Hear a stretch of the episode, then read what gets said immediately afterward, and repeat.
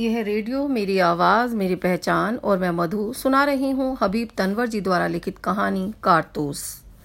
प्रस्तुत कहानी में एक ऐसे जाबाज के कारनामों का वर्णन है, जिसका एकमात्र लक्ष्य था अंग्रेज़ों को इस देश से बाहर करना। सन सत्रह सौ निन्यानवे, गोरखपुर के जंगल के अंदरूनी भाग में रात्रि के समय कर्नल कालीन और एक लेफ्टिनेंट डेरा जमाए हुए हैं। लेफ्टिनेंट बताता है कि यहाँ जंगलों में डेरा डाले हुए हफ्तों बीत गए हैं। सिपाही भी अब तंग आ चुके हैं। यह वज़ीर अली पकड़ में ही नहीं आ रहा है।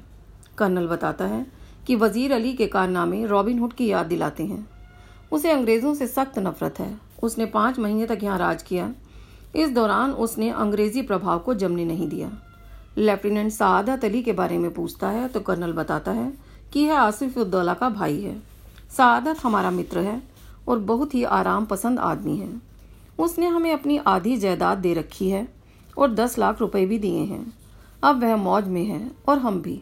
अफ़गानिस्तान को हमले की दावत सबसे पहले टीपू सुल्तान ने दी थी, फिर वज़ीर अली ने। बाद में बंगाल के नवाब शमसुद्दौला ने भी उसे निमंत्रण भेजा। लेफ्टिनेंट ने बताया कि कंपनी के खिलाफ पूरे हिंदुस्तान में एक लहर सी दौड़ गई है। कर्नल ने हाँ बढ़ते हुए कहा कि इस लहर को रोकना बहुत ज़रूरी है।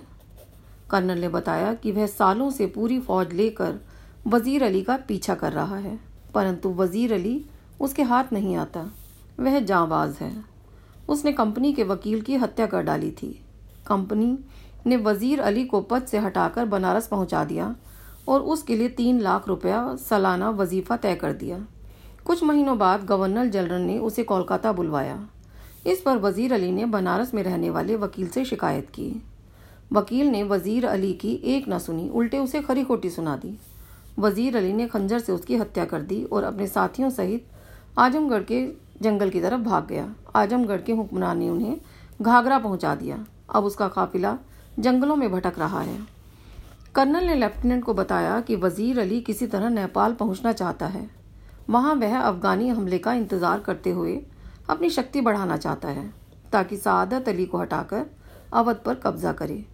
फिर अंग्रेज़ों को हिंदुस्तान से बाहर निकाले।